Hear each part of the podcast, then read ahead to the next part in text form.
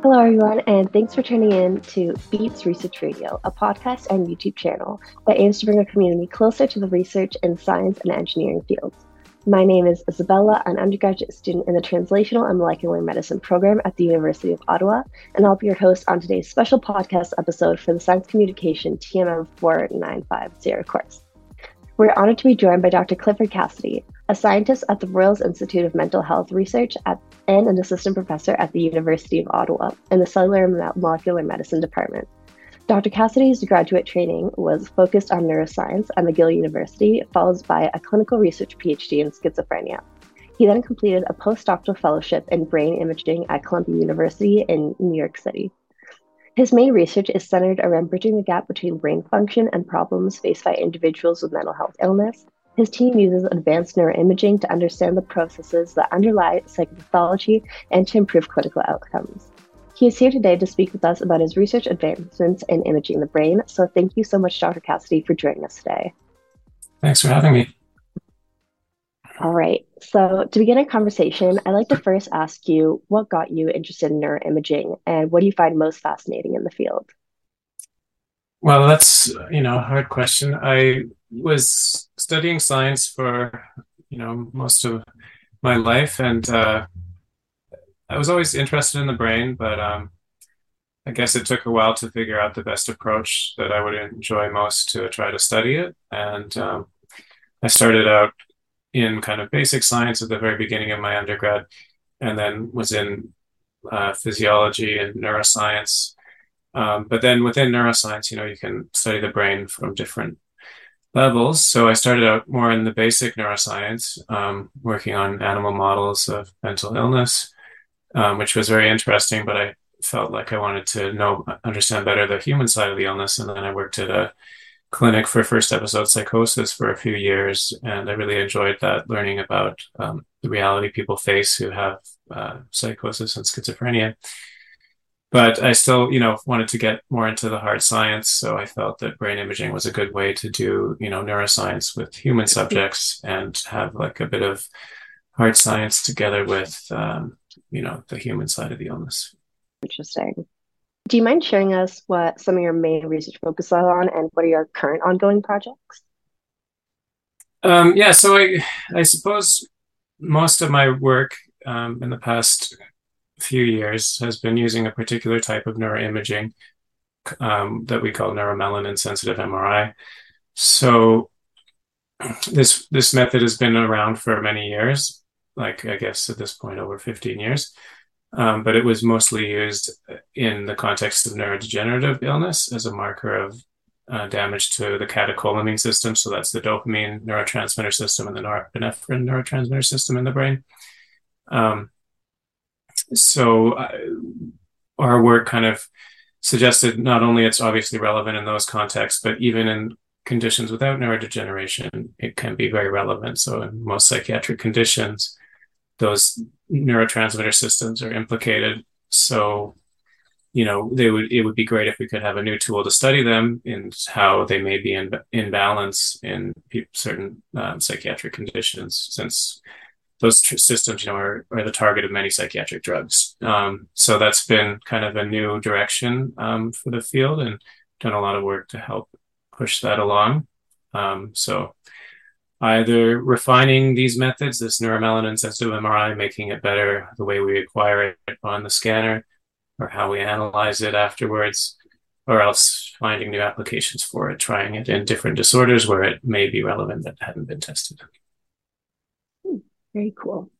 Um, so we're going to talk a little bit more about this neuromelanin sensitive MRI. So a few of our audience members may be familiar with a regular MRI from maybe going to the hospital, breaking a bone, getting a scan there. But we're wondering um, what are the differences between more of a MRI that maybe people have experienced before versus uh, this neuromelanin sensitive MRI that you guys use? Yeah, so the MRI scanner is pretty special machine and it can take many, many different types of images um, of the body or the brain in our case. So when you go in, you know, depending on what your complaint is, even for a clinical MRI, you would be getting different series of pictures taken and they're different types of pictures. So what's different about the pictures? Usually at the end of the day, it looks like that part of the body, but what changes is what they call the contrast in different tissues. So one image really highlight, say, the blood vessels, and another image you won't even see the blood vessels.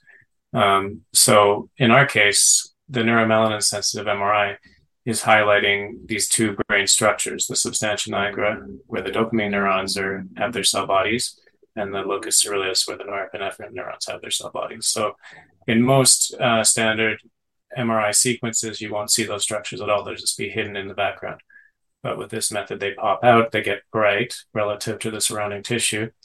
And, you know, that's what basically we're looking at how bright it is. And um, we argue that the level of brightness either indicates how intact it is in case of neurodegeneration or um, a marker of how much neuromelanin there is, which is linked to kind of the history of uh, dopamine turnover, for instance, in the brain. So if your dopamine system is kind of hyperactive, it may be depositing more neuromelanin in that part of the in the substantia nigra. Okay. so a lot of people may, um, if they're not, if they don't have a neuroscience or science background, they may not really know too much about melanin because they may have heard it as a pigment in the skin. But mm-hmm. what exactly is this melanin doing in our brain? Yeah, so it's you know chemically it has some similarities with melanin in the skin, but it's certainly distinct.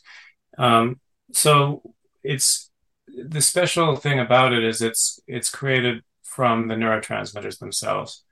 So some of those neurotransmitters, after they you know do their job of communicating um, between the nerve cells, they um, they get broken down and changed into neuromelanin. Um, and then that neuromelanin just builds up over the lifespan. So it just kind of, you know, um, piles up and piles up over time.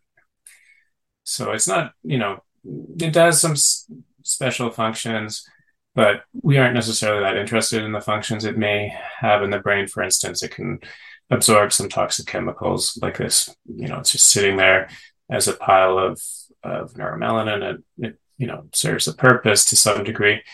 Um, but but yeah, it's just kind of a, a convenience for us that it exists, so we can. Okay. Yeah. Um, so the neurotransmitters that cause it to build up. So these are like dopamine, stuff like that, that basically yeah.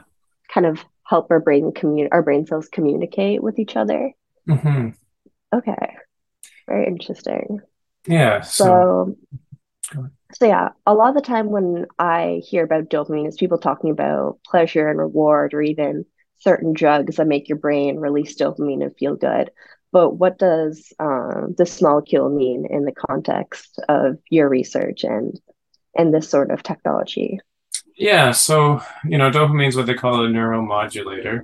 So it affects how cells fire. So can make neurons more excitable or less excitable. Um, and so, you know, people have a tendency to try to link a neurotransmitter to a certain mood or function, but usually they do multiple different things. Um, so, you know, dopamine's role in pleasure has kind of become controversial. And to some extent, the field kind of looks at that as an older way of looking at it. And it certainly has an important uh, role in reward reinforcement. So, like learning about rewards and feeling drive or motivation to get rewards. Um, that's you know certainly a very interesting aspect of dopamine's uh, function.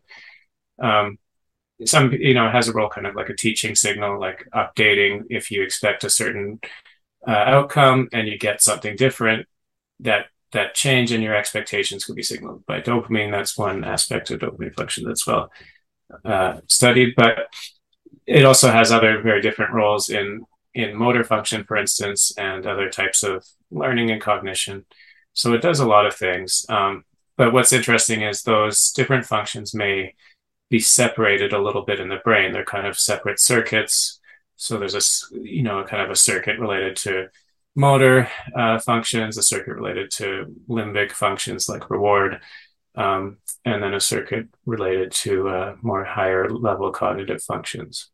And potentially we can look at those separately since they're a little bit anatomically segregate, segregated in the brain. So, you know, it gives us some leverage as imagers to to be more targeted where we're looking in the brain. All right. So putting some of those things together, um, they are kind of implicated in the neuromelanin sensitive MRI you guys are looking into. So how does how do these factors like dopamine and stuff like that, how are they implicated um, in the NMMRI? How does it use these things to measure? Yeah, how are they linked? Um, yeah, well, like I was saying, um, some of the, you know, whenever dopamine does its job, it, it signals from one cell to the next cell, then it kind of gets recycled back. Um, and so there's a period of time when dopamine is just floating inside the cell. It's not packaged up um, in its usual kind of vesicles.